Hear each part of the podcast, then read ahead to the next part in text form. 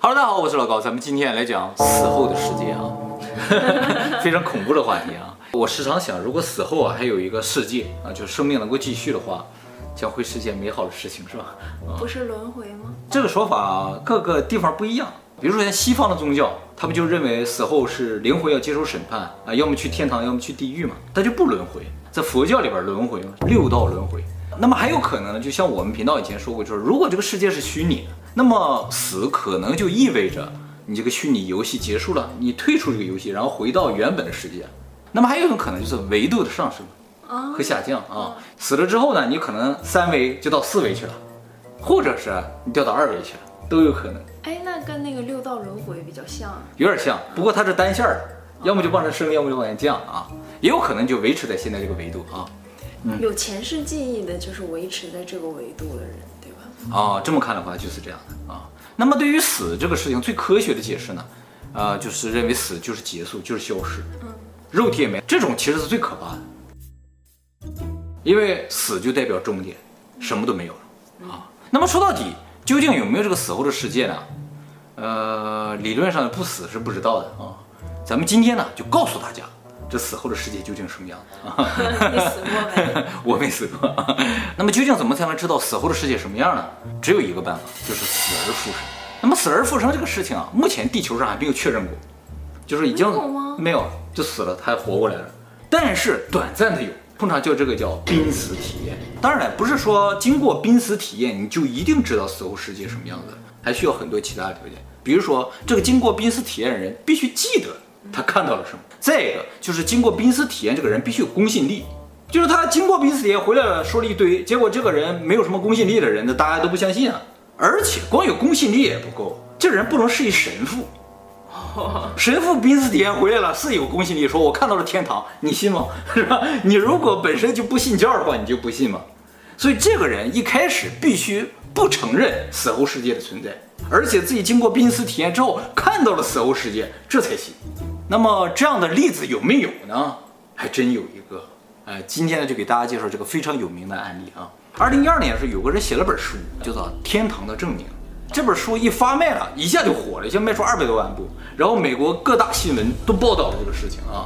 这个书里面就是作者记述了他经过濒死体验所看到的场景。其实，在那之前啊，很多人都说他们濒死体验了，看到这个，看到那个，为什么没火呢？就是因为写书这个人特别不一般。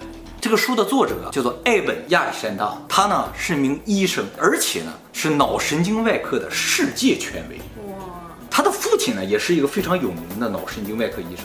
这个亚历山大家族啊，家里全都是名医啊、律师啊，就是各种社会精英。亚历山大，对啊。他呢，1980年毕业于美国著名的大学杜克大学。那了解美国大学的人一定知道，这个大学叫做南哈佛。哦。哎。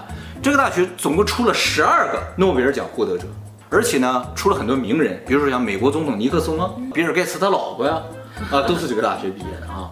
而且呢，这个大学体育非常厉害，很多 NBA 明星都从这个学校出来。我对篮球不太了解了，所以对这个 NBA 明星啊也不是很熟悉，但是我对里边其中一个明星特别了解，这个人呢叫做凯里·欧文。他打篮球当然很厉害了啊，但是让他最知名的呢就是有一次媒体采访他。他说：“我坚信地球是平的。”他说完这句话，第二天他就上了美国新闻的头条了。那么这个艾本啊，在非常年轻的时候，就是美国非常权威的这个脑外科神经手术医师啊。那么他这一生呢，致力于脑科学的研究，所以是一个科学家。他曾多次说，他根本就不相信死后世界的存在。是不是都为这本书做铺垫呢？很有可能。那么他作为一个神经外科手术的医生呢，曾经多次把他的病人从死亡线上拉回来，而且很多人跟他描述过这种濒死的体验。他描述了他的一个病人是这么跟他说的：说在他们抢救他的时候啊，他就看到自己在一个黑色的隧道里面，什么都看不见，但就看到远处啊有亮光，像隧道的出口一样。然后他就往前走，因为亮光离他越来越近。他当然他自己也往前走，那个亮光也靠近他呢，哎，靠过来之后呢，就越来越亮，越来越亮，结果自己就进入这个亮光里了，然后整个周围全就只有亮光。这时候呢，他旁边出现了一个人，一个男的，这个男的就跟他说：“你还不属于这里，你赶紧回去。”然后他就一下子好像沉到地面下面去了，之后呢，就回到了他的病床上，回到他身体里面，然后就醒了。这个病人回想说，他看到了这个人啊，就是他死去的父亲。他遇到了很多病人，他都说出类似的情景。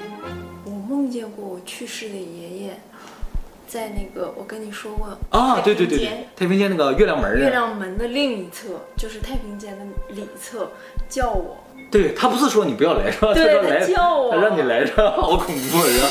但是他作为一个脑科学的医生啊。他不太相信这种事情，他觉得这是什么呢？就是一种记忆上的错觉，或者是大脑的一种幻觉，也可以把它理解为像做梦一样。但至于为什么这么多人都有类似的梦的话，他就不太理解。那么后来呢，这个美国医学会啊，就专门进行了个调查，就整理了全国发生的这种濒死体验的这种报告啊，整理过来之后发现很多共同点，然后里边有几个特别有名的案例啊。第一个案例，1985年，有个女性急救送到某一个医院去了。这个女的她说：“我看到我自己躺在床上，然后医生在抢救我，然后呢自己慢慢的浮起来了。浮起来之后呢，通过天花板一直浮到医院外面去了，然后站在了这个整个医院楼的最顶层。然后她就看着什么东西都非常清晰的，不像我梦可能是比较模糊的，她非常清晰。她还看到楼顶上有一只红色的鞋落在那儿，然后结果呢？”地下一出了个洞，他又落回来了，完了落回到这个手术室，回到他自己身体。他醒了之后啊，他就跟这个护士说：“我刚才啊，好像看到你们医院楼顶上啊有个红色的鞋。”这个护士就说：“啊，你好好休息吧，是吧？啊，你可能是这个做梦了，或者是怎么啊？”后来这个护士啊，不经意他就到那个楼顶上去了，结果看地上放了个红色的鞋，他当时就吓坏了，因为这个楼顶一般病人是不能来的。而且这个女的是因为特殊状况临时送到这个医院来的，还在病床上，她从来没去过楼顶，所以这个事情怎么解释就不知道了。可是楼上有一只红色的鞋，很瘆人。对对，哪来的是吧？那么还有一个非常有名的案例是1973年，一个女的因为交通事故被临时送到一个医院去进行抢救。在这个抢救的时候，这个女的说她也看到自己躺在床上，那么多人在抢救她。但是都能看到，对对，但他没有升上去，也没有降下来，他就一直站在那个屋里看着别人抢救自己。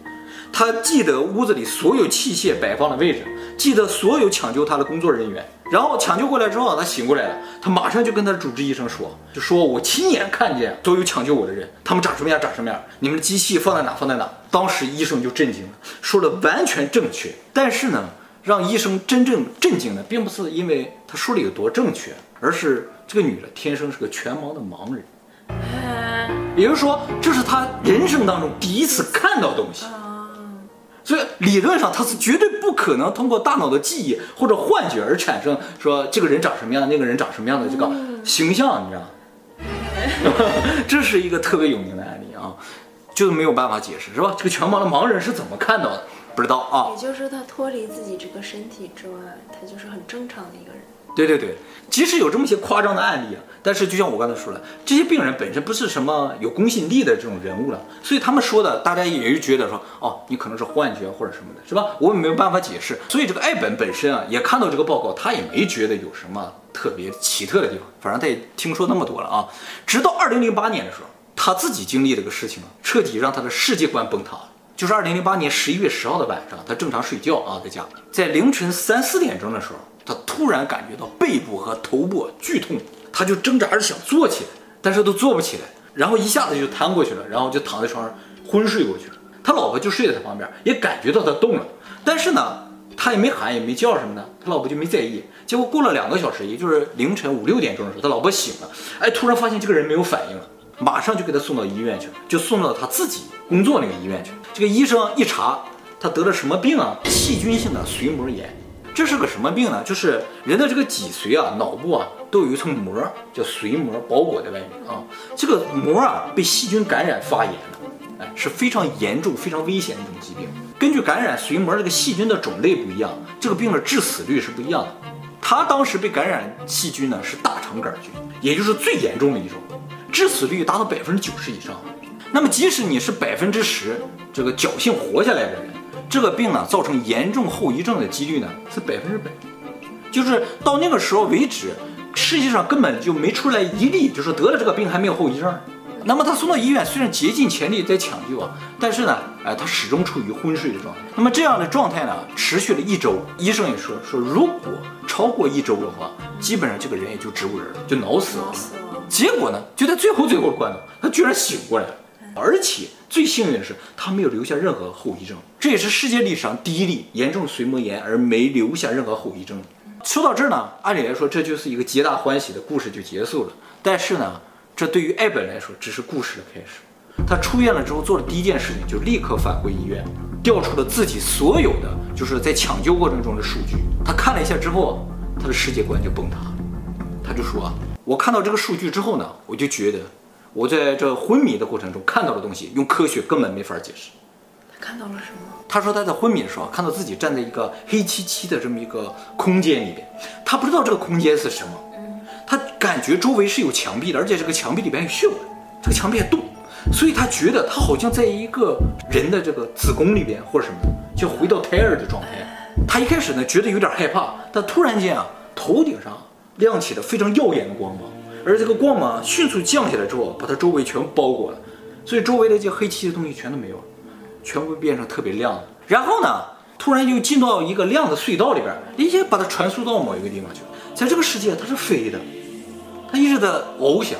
它在飞的过程中，就感觉自己还特别舒服，而且呢，隐隐约约能听到像教堂的那种非常让人愉悦的那种音乐。他说：“这个世界我从来没见过，哎，不是咱们普通的世界。” 他飞着飞着，旁边突然出现了一个年轻的女性，这个人他不认识。然后这个女人就跟他说，在那个世界里还有很多人爱着你，你还是回去吧。说完了，这个女人就消失。他说纳闷这是谁呀？然后他说飞呀飞呀，突然看见前面出来一团云。他进入云了之后，又进入另一个世界。他说他总共进了3个世界，每个世界都不一样。最后呢，进到一个黑色的隧道里之后呢，哎，他就回到现实世界里，他就看到自己躺在床上，在那昏迷。 然后家人都围在边上为他祈祷，然后呢，他就决定自己回到自己身体之后呢，他就醒过来。其实看到这些也无所谓，他也觉得有可能是自己的幻觉。什么东西让他真正的就崩溃了？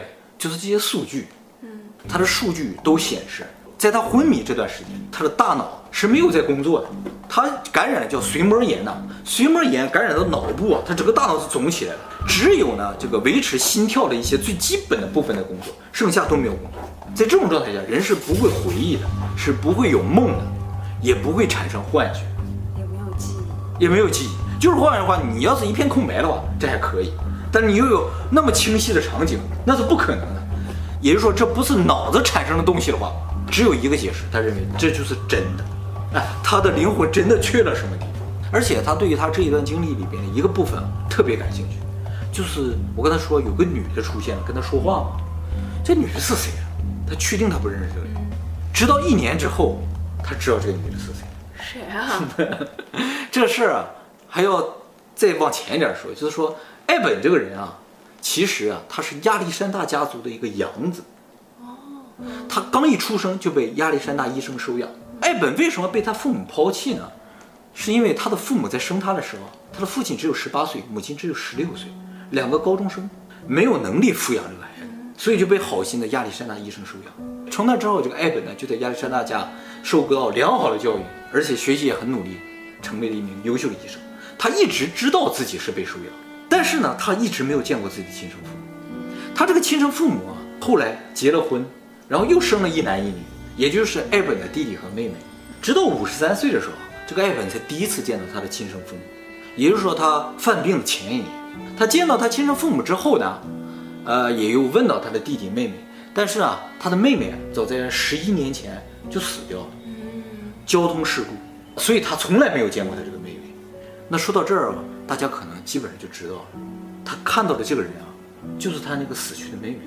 怎么知道了呢？他父母其实对于他自己女儿的死啊是非常悲痛的，所以也没有给他看过照片。但是听说他经历了这种。 死而复生的经历了之后，就把他妹妹的照片寄给他。要干嘛？不是要干嘛，就是说，其实他们曾经失去了一个孩子，这幸好没有再失去一个孩子，就相当于全家福寄给他了。他一看，我的天哪！他看到了那个女人就是他妹，从来没见过的妹妹。那这么说，就是濒死体验的时候，都是你的亲人来接你。对。 他目前我岂不是很危险？人家都是亲人让回去，只有我爷是叫我。哎，你要说看到死去亲人，我也看到过，我看到我的奶奶，但是没有说到什么你来了你走这种问题。我只梦到过一次我爷爷，就是那一次啊？是吗？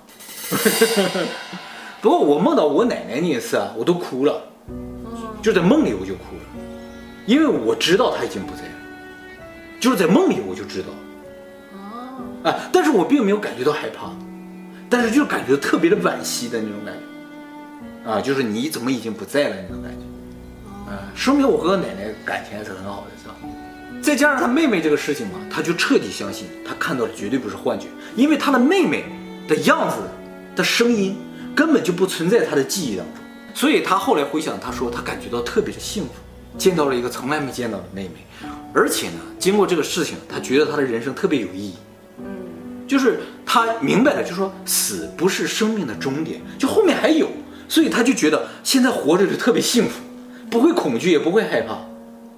啊，既然死后还有另一个世界要活的话，那这个世界我得好好珍惜，因为过了这就没有了，我就要去过另一个世界了。他就变得特别珍惜现在的生活。哎，以前感觉这一辈子也没什么，反正最终一定要死嘛。作为一个这个医生，作为一个见惯了死亡的人，好像对生死都没什么感觉了。 啊，对，医生会比较冷血一点啊。对对对，现在就觉得啊，家庭幸福很重要，所以从那之后呢，他就不做医生，变成作家。而且他也特别感谢他的妹妹救了他的命。嗯，因为他妹妹让他回去嘛，是吧？嗯。你这什么意思呀？没什么意思。就我应该，你应该感谢你的爷爷，没托你，找你。但是我觉得。 你梦境里边应该不是周围特别亮的环境，对吧？不是。嗯，关于这种濒死体验，亚洲人和欧洲人，他感觉的东西是不一样的，看到的东西是不一样的。欧美人啊，他们总是看到像天堂或者像上帝这种天使啊，对对对，出现啊。这个爱本描述了他这个妹妹穿了一件白色连衣裙啊，他的病人描述了他的父亲穿了一件白色的西装，都是穿着白衣服，看上去不就有点像上帝一样的？对对，哎，天堂。对。 亚洲人这个濒死体验，你看到的就不是这些东西。有吗？有这样的案例吗？请听下回分解。有的，有的，更精彩。我想听。太长了，下次再说。对我梦到的，我的爷爷穿的就不是白衣服，就是黑衣服或者像中山装那种衣服，是不是？但是这个东西偏偏它就不是从记忆里来的。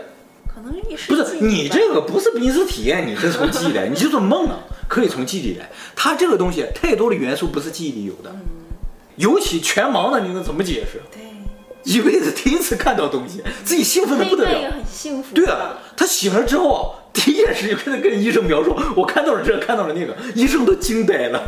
那在另一个世界接你的人，如果你不认识的话，应该是你以前的亲戚，或者……对啊，按照他这说法，就一定的是亲戚了，所以他看不到他的养父母哦，因为没有血缘关系。